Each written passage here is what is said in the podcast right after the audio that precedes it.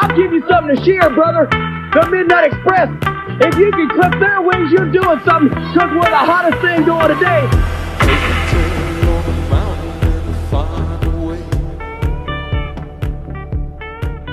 So whenever I'd go over to Mike's house, he'd expose me to new kinds of music, right? And he, I think in the beginning, didn't have an appreciation of the fact that I knew nothing about music. So one time I went over and he played like some German heavy metal music. Then another time he played this and that. Like I'm fucking, I'm lost, totally lost. Everything is new to me. But the one thing that I do remember that stuck out is I went to his house. And we were in the driveway and we were with his son and he told his son, you got to go inside the house. So he sends his son inside the house. He goes, I have some music you have to listen to.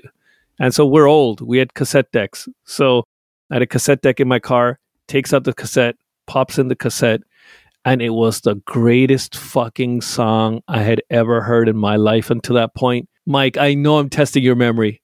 Any ideas what it was? No. God knows. Insane Clown Posse, fuck you. Oh, Jesus. I haven't heard that probably since about that that time.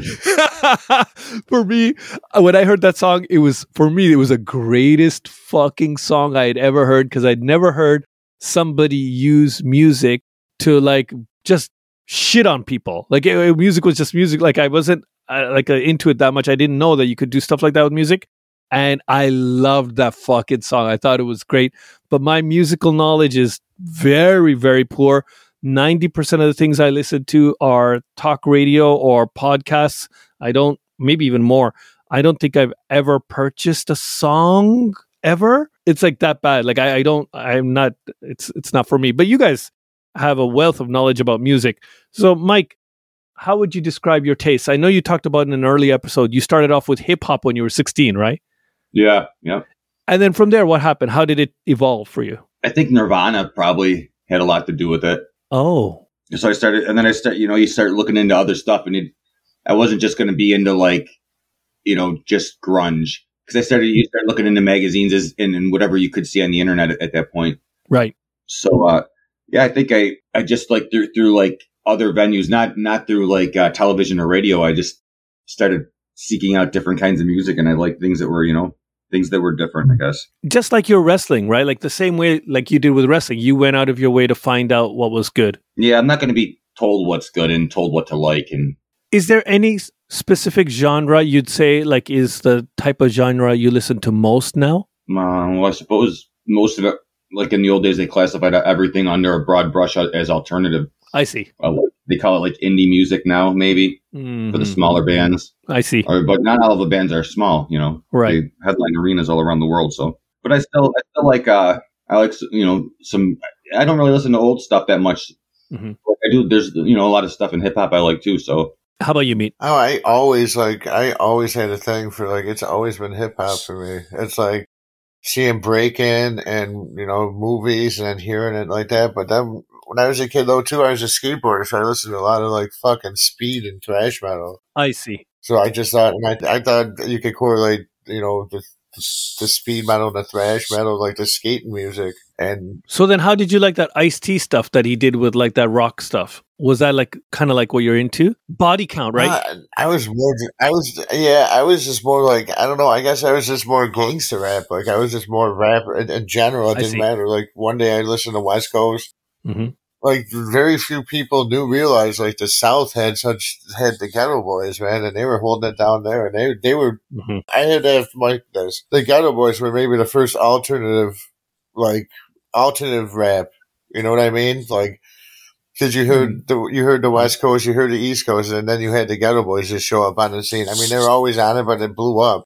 I think for our, for our crew that we had, I think uh, the Geto Boys were like on equal pairing with NWA. Oh, yeah, yeah. There, there was like, there was like, yeah, definitely. Oh, I and they see. were, and you know what they were? They sold too, but they never got the recognition. They sold records just like NWA did. They had more albums than NWA ever did. Yeah, I, well, I got to see the Geto Boys and I got to meet two of them. I didn't get to meet Willie; he wasn't coming out. The with- most important one wouldn't talk, like he was on some shit. Yeah, but Scarface and uh, Bushwick were super cool, man. We had a drink with them, me and Maddie at uh, at Trail, and Oh, that's wow. like the Xzibit story at fucking LaSalle Park. yeah, Nick smoked a blunt with Xzibit. Oh wow. And he wasn't even That's he was with that licks and he wasn't he wasn't even he was just getting big and he didn't that was the coolest fucking concert I was ever at. They're sitting on like a beach blanket at, at, out in the middle of a field.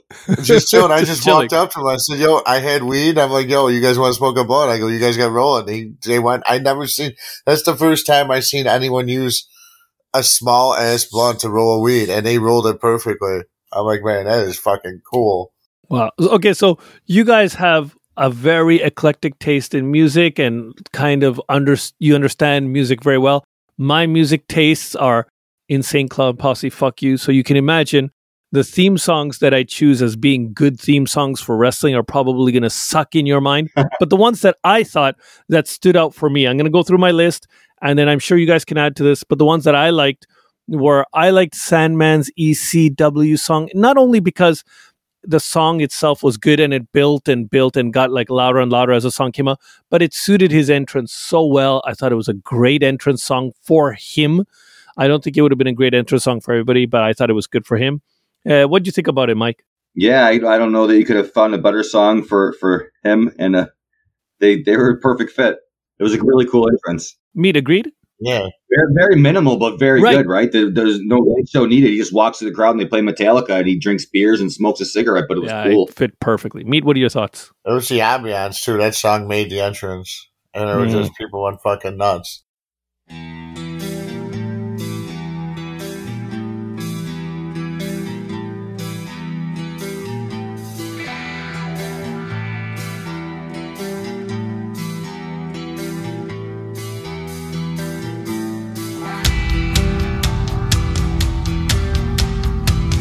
Yeah, his wrestling was, mm, but like that entrance was right.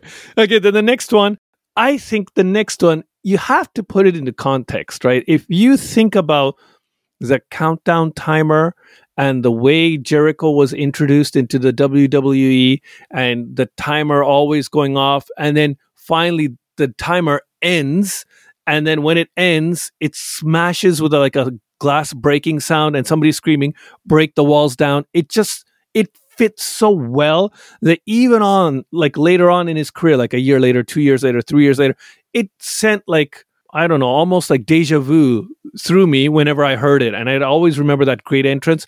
I thought the song that song for him i know he's got other ones that song for him i thought was a perfect entrance song for him at that time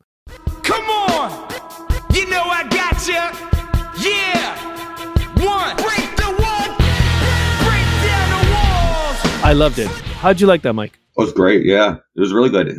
And he's got he does his own uh, music now, and they, he got his the whole crowd singing along. how is this new song is it good or is it just because it's his band that like people are into it I mean, it's not, not my type of music, but you know, it's it's perfect for him. It's, It's, they're not really that bad, believe it or not. no, it's really not that bad. He, it's not a bad band. The music's good. mm-hmm. Like it's it's one of those things. If you like them, you like them. If you Mhm. don't, you don't. It's there, there's no cut. There's no cut and dry. It's Yeah, it's just not it's not bad though. It's it's very fitting. they're good at what they're doing. He doesn't sound bad when he sings. He can fucking sing. Obviously, he sold a million records. Oh wow, wow, that's good for him. Wow, I didn't know that. Very good. Okay, then the next one on my list. I know it's not a song per se, but I loved when the glass cracked when Yep. Austin came out. The crowd would lose their shit. Oh, yeah. I thought it was very appropriate for me. Probably the best entrance song on this list, on my short list. What do you think of that, meet? especially when in, in the infancy when he started using it. That was just that just got you hyped to watch the rest of the Mm-hmm. rest of the rest of the night. Like that, you waited to hear that.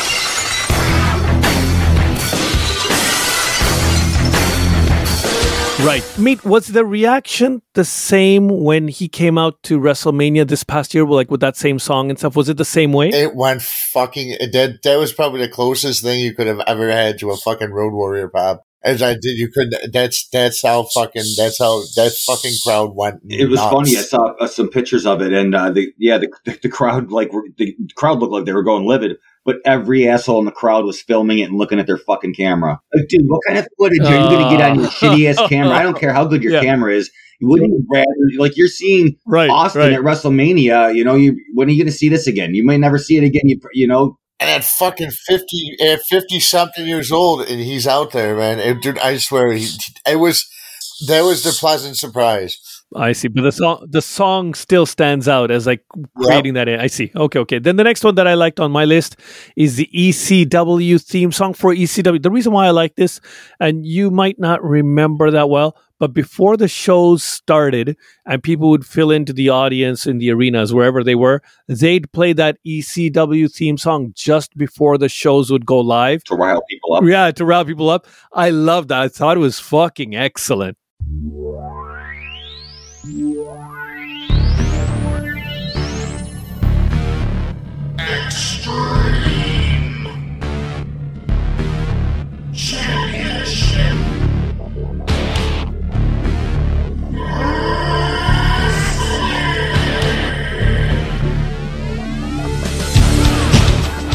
That was that Rob Zombie?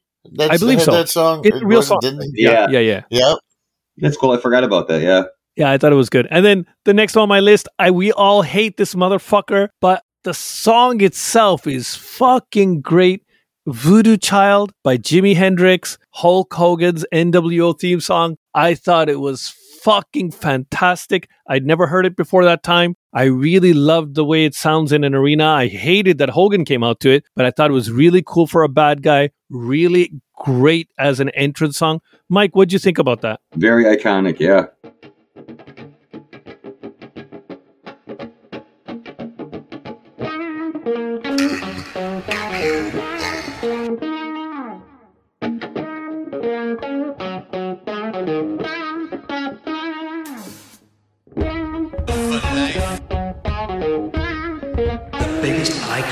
Icon in wrestling.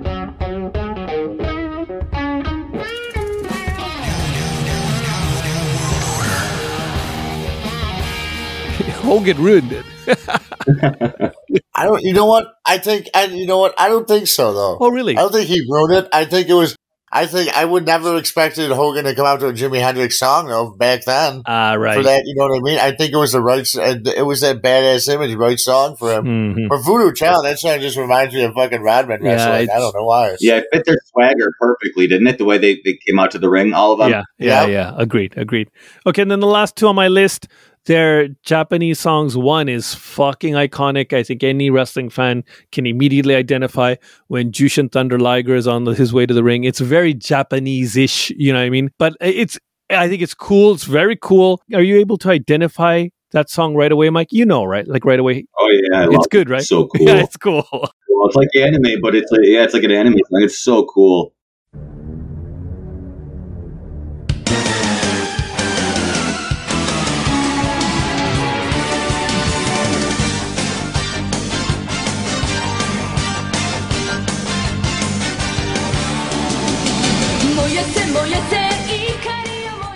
I think Emperor when I hear him come out, like the- like Ah. a Japanese Emperor walk into the ring. Oh, that's an interesting takeaway. And then the other one that I like is Chono. The Chono song. People don't know it's swearing, don't know anything's wrong. And so like there's swear words in the beginning beginning of the song. Throughout the song, there's like fuck this, fuck that, goddamn, all these kinds of like bad language, but they play it for kids. Nobody really knows. They don't understand English well enough. I love that like theme of that NWO Japan song. I think it's great. I'm not sure how well you remember it, but if you have a chance to go back, highly recommend you listen to it. It's a great, great entrance song. Do you remember it, Mike? Not really, especially not after your description. Oh, y- I thought I you started describing, and I had no idea what we were doing here. Oh, wow. Meat, you don't remember either? No.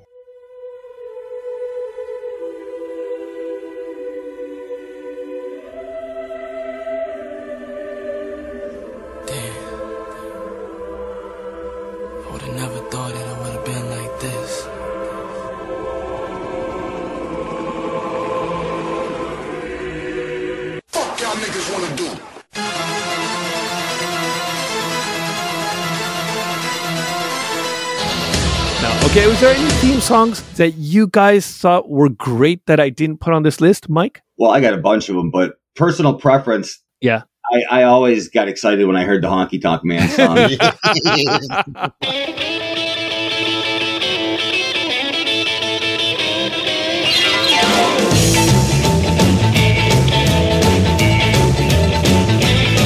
I got long sideburns and my hair slicked back. I'm coming to your town in my pink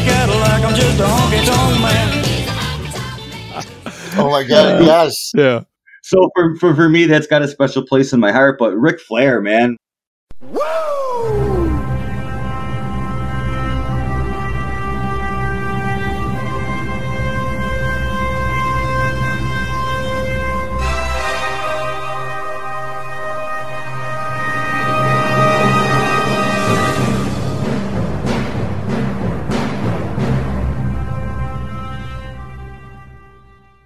Savage. Um, oh, right.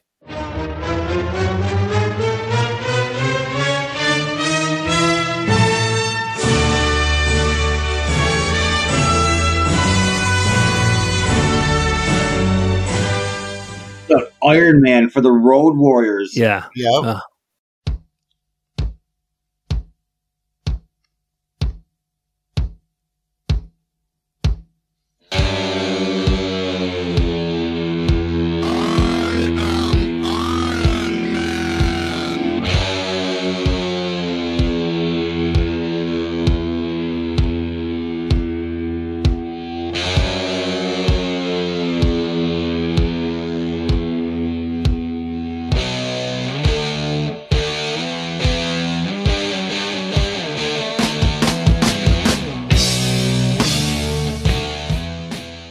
You know what, Brad? Even fucking right now, even Lesnar's fucking. Oh, that's fucking, good too. that- that- right. That's very that's very much in that same vein, right? As the Road Warriors and that, right? Yeah, yeah, yeah, yeah. Oh, that's good.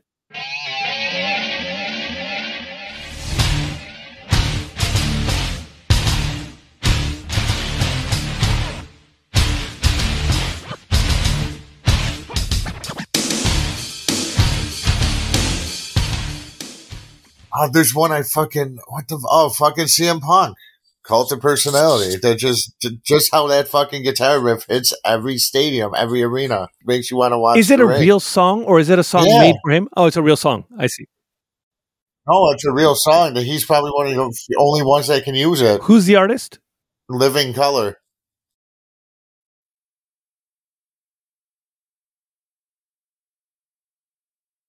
Are any other ones stick out? Anyone? Because I think your choice of music's pretty, probably much more The sophisticated. than Rock. that. You like the rock song? I song? do. I what's wrong with that? That's it for the for the time. That fucking that bumped in the, the arena. If you smell what the rock is cooking. The rock says. You know they remixed the rock song later. I fucking hated the remix The version. remix I hated too. Yeah. The reason we're talking about all these is I think one of the teams in the match this week has one of the most underrated, outstanding theme songs as ever. I fucking love the Midnight Express theme song. I don't know what it is. I don't know if it's a real song, but I, that music gets me every time. Is it something famous or is it just something that was made for them? Do you know, Mike? I don't know, but it's outstanding.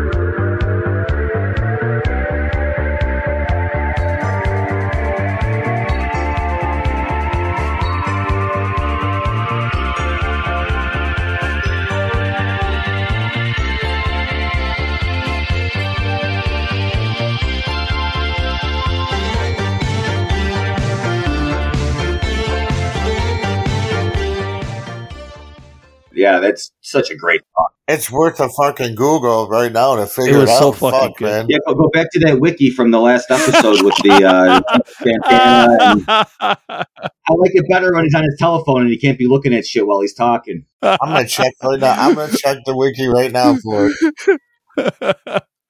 okay, so with that said, let's get into this week's match.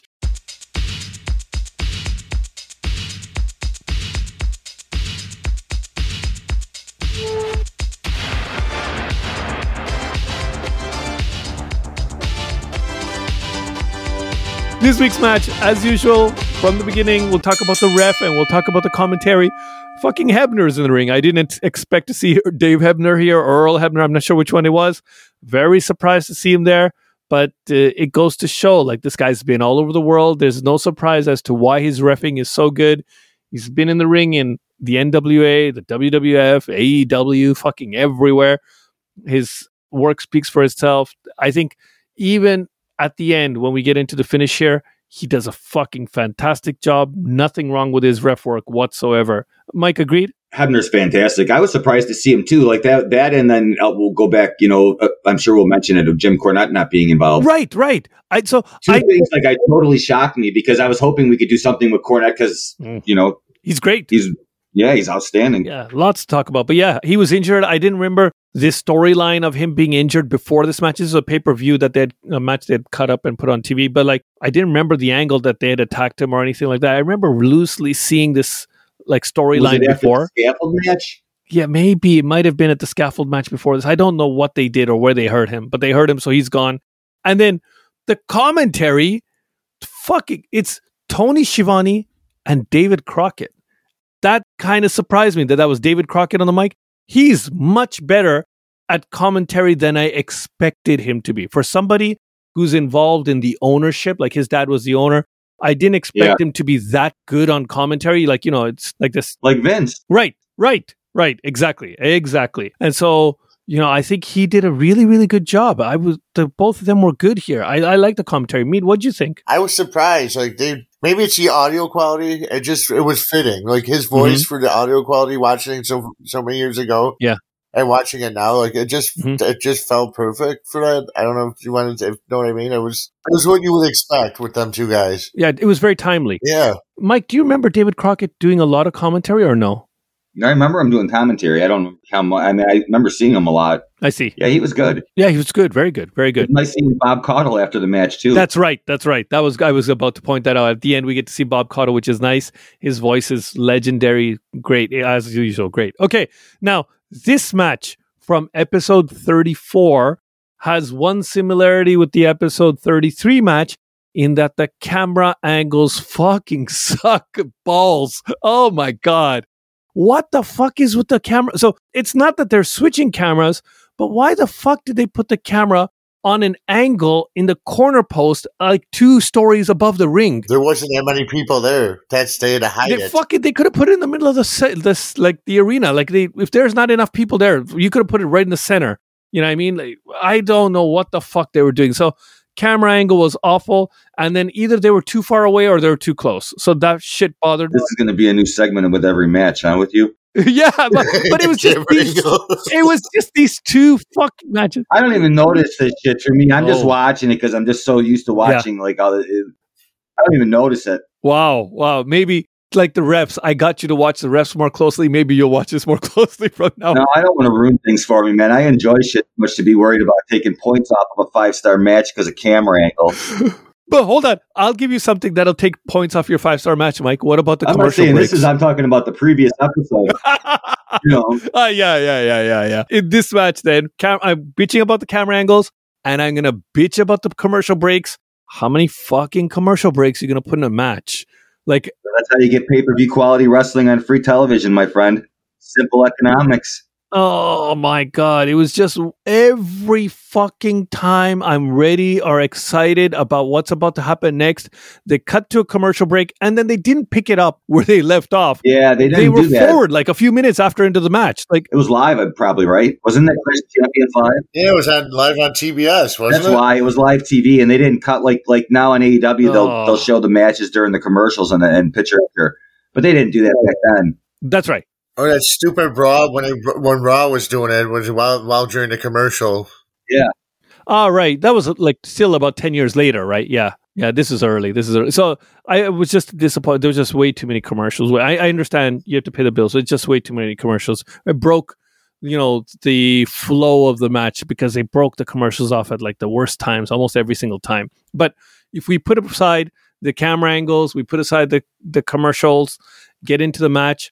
Lots and lots of great stuff here. But the first thing I want to talk about right off the get go is I've always thought, always thought Bobby Eaton should have been a bigger star than he was. I know he has the charisma of a sloth, but his in ring work is fucking outstanding. I don't know why somebody didn't take him under their wing and say, hey, get a fucking haircut. Add some gruff to your look, build your body. Like, why the fuck? He had fucking everything perfect in the ring. Everything.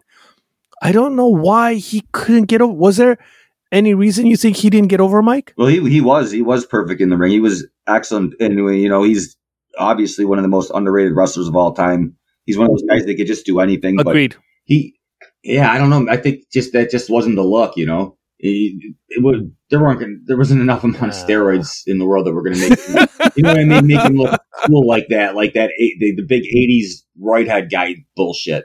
Right. Oh, he was perfect though. Like he was so good. Yeah, yeah. Th- he, but he needed something. He, Like, re- yeah, I, I watched some of him in uh, in Continental Wrestling, Lawler's in he Memphis. was and, so good. and yeah, he is he was good. He Right. did some more single stuff there. I watched him do uh, Broadway with Flair once. It was fucking excellent. course. Holy Yeah. shit, really great. Yeah, yeah. Okay, and then his tag team partner is no slouch, Stan Lane, right? And so the two of these guys together, although Bob Eaton's clearly a step above Lane, it's good for Lane to be here. They tag, they look well together, they appear well together. Lane's got a little bit more charisma, so he does the mic work. I think he's not a slouch in the ring, so it puts the team together well. I like the teamwork together on this side. Meet, what do you think about the Midnight Express? They were great, and going back to Bobby Eaton, though, he was, a, I, I guess, he was a real fucking prick to deal with Mhm. outside, and I guess that's why he never. He was like somebody did them two guys. I guess were Oh. real pricks to try and do business with. I see. That could be a reasonable explanation to, as to why he's held down because he should have. I mean, they, and they and they fucking held him down like that because you know, did you know, did- un, unofficial, unofficially, Mm-hmm. I heard he was a real fucking. It, it was Bobby Eaton was a real prick ah, to deal to deal with behind the scenes. Also, you know, he just doesn't have that look. He just doesn't. Also, he, he just Yeah. He, he wasn't, going to be the top guy anywhere. yeah, There's agreed. no money there. There- There's no You money know- there. Right. Right. Agreed. Yeah. Agreed. Yeah. Okay. And then if we go over to the other side, I know- I I shouldn't say this. This is 1987, but Ricky Morton's face already looks like he's 100 years old from alcohol abuse. it's terrible. The face chiseled from oh granite. my god! Like his body. Dude, he was a panty dropper back then. Though girls absolutely loved Ricky Morton and, and Gibson, but especially Morton. Right. But he's you could tell he's cool, he's got style, he's got flair, but his face has already started aging by this point, and he must have been like in his early 30s maybe. But he Kind of looks like he does now. Yeah, right. right, yeah, yeah. It didn't look it doesn't look much different. Now he's 60 something, right? With that said, there's a bunch of things that go on in the match here that were interesting. But one thing before we talk about the match is I don't know if they yelled at each other or if a crowd member yelled, but all of a sudden, out of nowhere, there's like those F word beep things, like that beep, beep, beep, beep going on throughout the match. I thought that was hilarious. I never heard like swear words beeped out during a wrestling match before you hear them sometimes here and there. I thought that was kind of funny. I don't know how much of a delay they had, but they had to be careful of that. That stuck out to me. And then uh, the other stuff that stuck out to me was the crowd in the South. I can't remember, Mike. We talked about this before. I think it was Vader and Sting, where you mentioned the crowds in the South really believe what's happening in the ring is real. So they pop Yeah. a lot bigger for like the comebacks and the hot spots and all of that. I thought that was really prevalent here. This is 87. You are exactly right when you mentioned it with Vader and Sting. They're really, really on fire for those hot moments, right? Oh God, yeah, yeah. The hot tag is is like the, the that's the end. Of When you're at when they love you, they fucking love you down south. They're that you when you're you're, you're the, when you're their boys, you're their boys. They're behind you, and that which means that if some shit shaky shit happens in the ring, they'll fucking try and get you on get the opponents on the way back to the locker room type shit. Like this is like that real type shit in '87. and they're so sympathetic because they're usually little. You know, the they're usually the smaller team, and they they sell a lot. And uh, you know, when they when they get that hot tag, the, the place goes nuts. Right, right. Agreed. Yeah, they did. So this is a double tag. This is a double title match. Like everyone's got a title. Everyone's got a title. That's also fucking ridiculous, right? Yeah, they've got a US tag title and they've got a heavyweight tag title. And I think in the entire company, you've got like 10 teams, you know, fighting for two titles. It was fucking a, a stupid idea, really stupid idea, I thought. Yeah. Okay, then from there, let's get into the match, the actual details of the match. So, you know, as you can expect, you know, things go back and forth, back and forth. And the first thing I want to talk about is keeping in mind that this is 1987. Ricky Morton does a fucking tope. Yeah. I I searched for the history of the tope. I was unable to find out who invented the tope, but I'd never ever seen anything like this at this time. I don't know if it was being done in Mexico and he picked it up from there, but in North America, this is the first instance of me ever seeing a tope.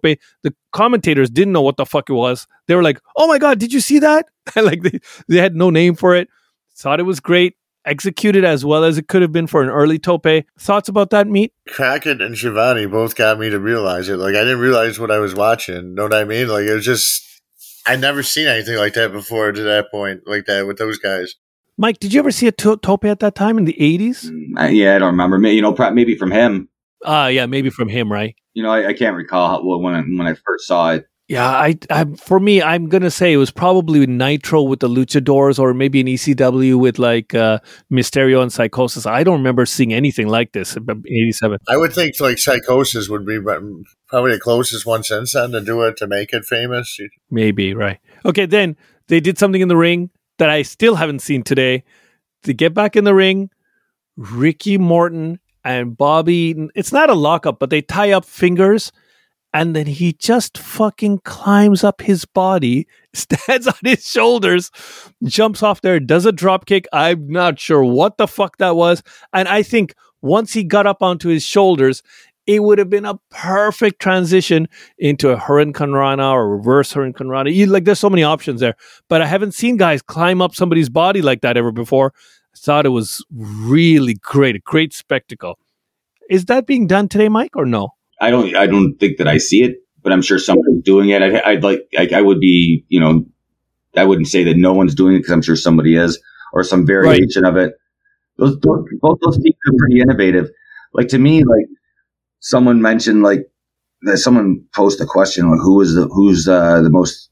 I don't know it, what teams have inspired the mo- most uh, wrestlers. I think Rock and Roll Express and Midnight Express are high up on that list like for me, when I think of tag team wrestling, those are the first two teams I probably think about. Like if I think about when I, you know, when I'm young, when I was younger, like those would be the first thing. Freebirds. Yeah, Uh, yeah. but I think these guys are better. Both both of yeah, these. these guys are better. These You guys know, are better. yeah, Michael better. Hayes was average at best, and Buddy Roberts was was a mouthpiece. And Yeah, Jimmy Garvin was okay, but mm, right, they they were not they were not like this. They're building a lot of heat here for the hot tag. It's obvious they're trying to make uh, Robert Gibson take the brunt of the punishment, and you know a couple of things that are really really great is. uh, Bobby Eaton's elbows are super tight, oh yeah, super fantastic. Then Bobby Eaton does something that I think, you know, young guys in the game don't really do much today. And I loved it. He went to the top rope and he jumps off the top rope and he punches Robert Gibson in the top of the head. But then he sells like his hand is hurting yeah, yep, because Robert, he hit the guy in the head. And so his head is obviously stronger than his hand. You noticed that, right, Mike? yeah, yep. Oh, so fucking excellent because now it gives Gibson the chance to lean or edge towards making the tag to build the heat, but he still has another hand, so he can go and grab him and stop him and like kill that hot tag energy. I love the way they thought about that psychology. It was great. And I just think it's like a lost art to think about when I do a move to you, it's possible that I can be hurt too. Homie was on a whole nother level. Uh, Yeah, agreed. A whole nother level. Okay, and then they, they throw Robert Gibson to the outside, and what hit me right away is crazy is why the fuck didn't they put mats on the outside? It's a hard concrete surface. Yeah, what the fuck? You got to protect your talent, right?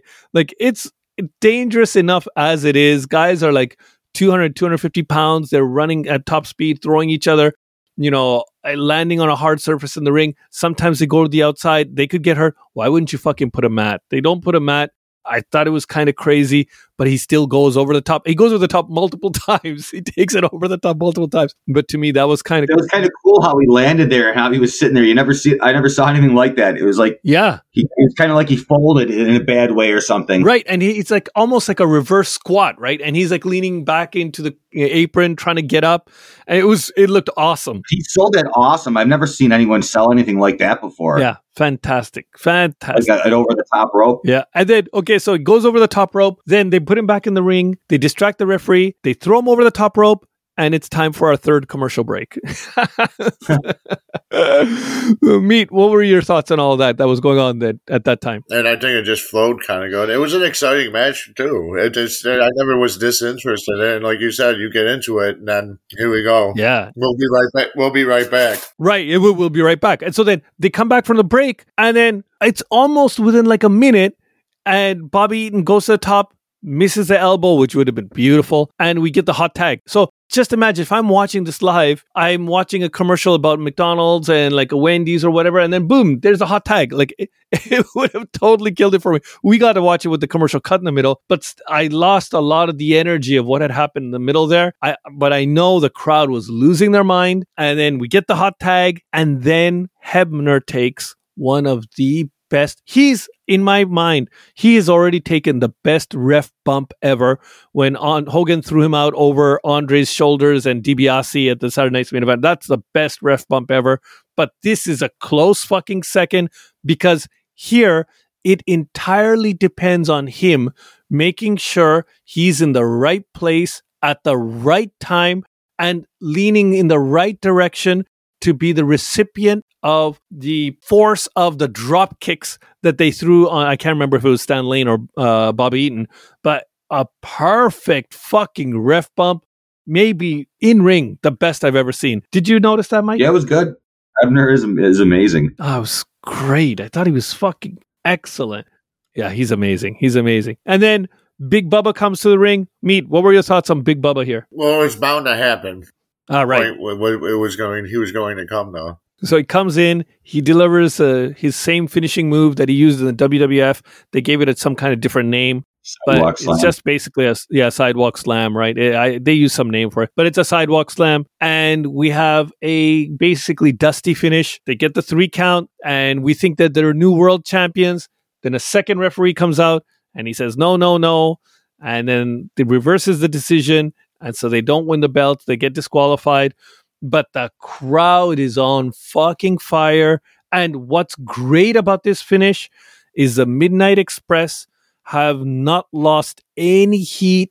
They've not lost any energy. They have not been beaten. And the Rock and Roll Express only lost because of cheating. Both teams stay strong. You've booked it in such a way that they could have rematches or they could go on to their own programs and come back to this sometime later down the road. I thought it was a booking job very well done. What do you think about that, Mike? I agree, like with everything you said there, and uh, with you know maybe some people with Cornette not being there didn't expect to see Bubba come down at the end. Correct. But I mean, figure these guys. How many times could I couldn't even imagine how many times Yeah. these guys met Yeah, in, yeah, in yeah. a year, right? You know, because they, they're traveling, you know, all, all year round. All the so time God. God knows how many Yeah, yeah, times yeah. so they're got to come up with a lot of different finishes, and this one did. It saved uh, save face for the Midnight's because they didn't look bad because they really didn't lose, and the Rock and Roll, you know, they won too, so everybody wins. Yeah, everybody wins. Meet. What were your thoughts? Same thing. Um, pretty much on the same lines. Hmm. Yeah, I to be honest with you, I think it's a no brainer, right? You save face and you can't. There was, you know, when there was when you had the two titles, and no one's going to win this match. They're going to figure out a way how everyone saves face and it, it lives on. It actually makes this next meeting even stronger. Yeah, but I think that's the right way to go about it. Absolutely. Like I think you have to do that here because you you don't want to jeopardize this. This is your moneymaker, right? You got to keep this intact as it is. No, no, am I am I missing something? Is is beautiful? But I don't know how much you know Joey Janela, but is beautiful Bobby Eaton that much more physically imposing than Joey Janela, or did the Rock and Roll Express look that much more physically imposing than the Young Bucks? That's interesting. I I would say that the yeah, I think the Young Bucks they're they don't I don't know how to say this the right way. They don't have girth or width. Do you know what I mean? Like like Yeah, they're not mass They're not masked. There's no mass behind them. Right. Like so technically speaking, they're I think they just look smaller because they're not built out, and I don't know why that is. Like I don't know why they they have like I don't think the Rock and Roll Express look very big. but they but they I think they're still like they look like they're in their 210 215 pound range, but I don't think the Bucks are over 180 190 I guess. I'm not I haven't seen them recently, but it doesn't seem like they're that big. Am I wrong? No, I think they're you know between 180 and two, probably right. Yeah. Yeah, so I think that that 25 30 pounds makes a big difference, but I wonder if they put that mass on, I bet you they lose speed. So it's probably better they don't put that mass on. Yeah, yeah. Yeah, yeah. But I do think that as in terms of presence, I think the presence that the Rock and Roll Express have, like just if you just looked at a photo of the two teams for, and you consider the time frame, I think the Bucks are cooler in what they do, not how they look.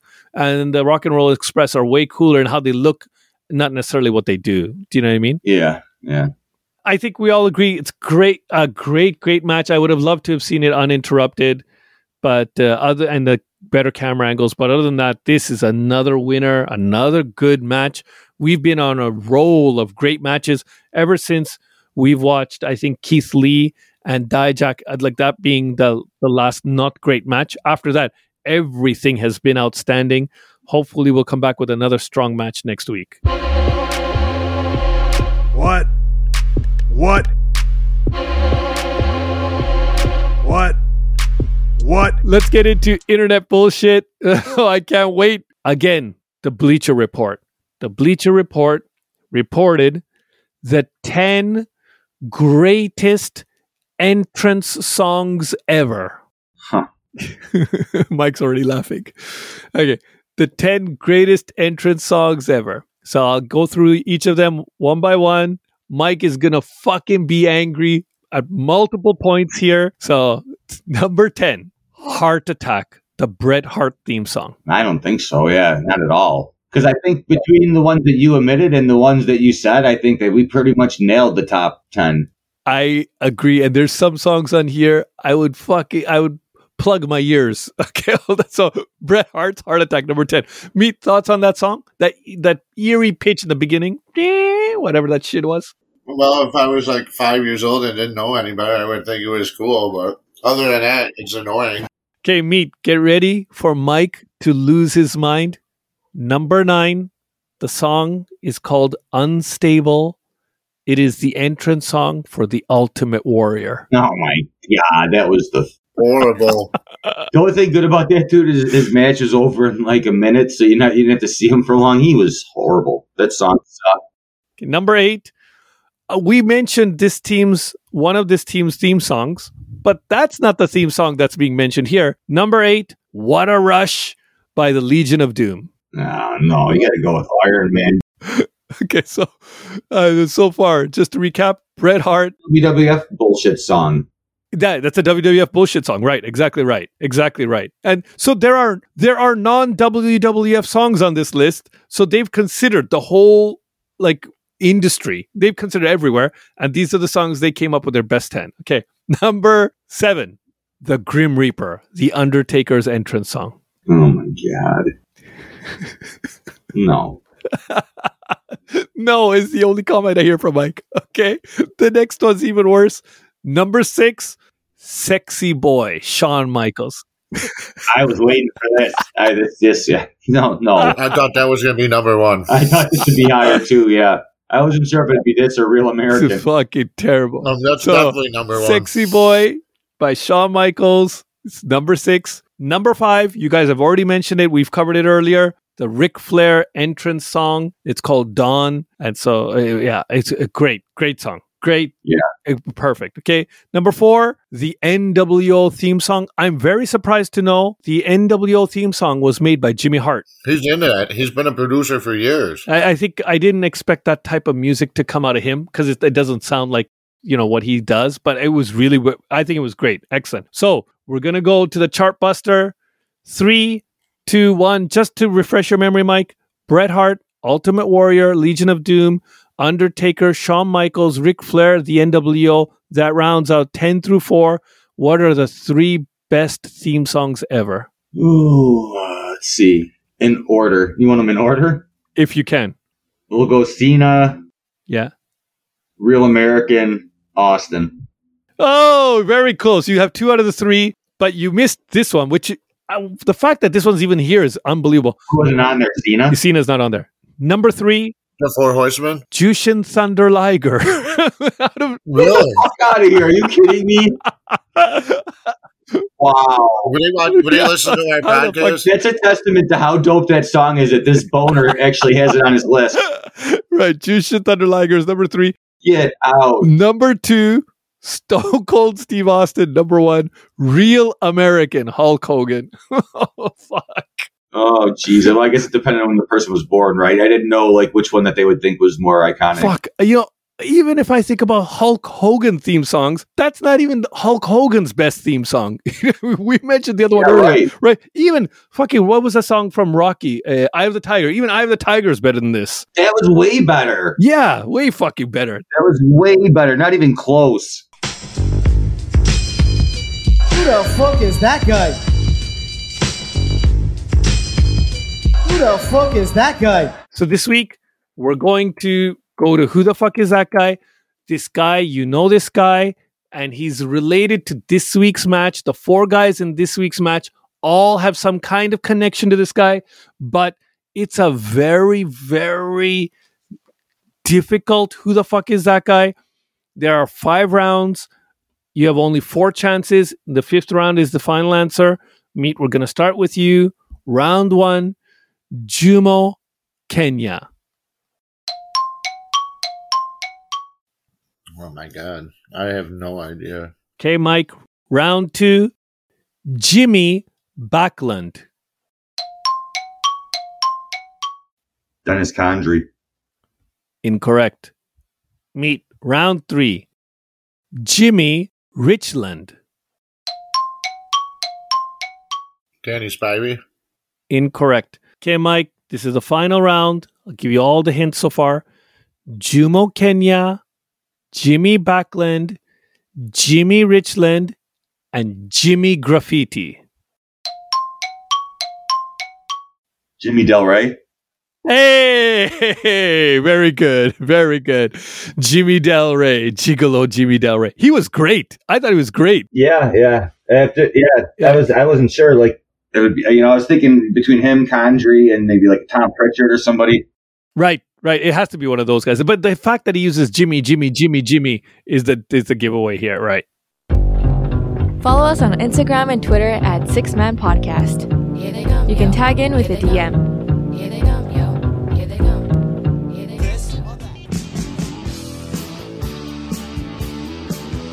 If you have any questions or comments, please feel free to write to us at sixmanpodcast at gmail.com. For now, it's time to tag out. What? He's using hypnosis!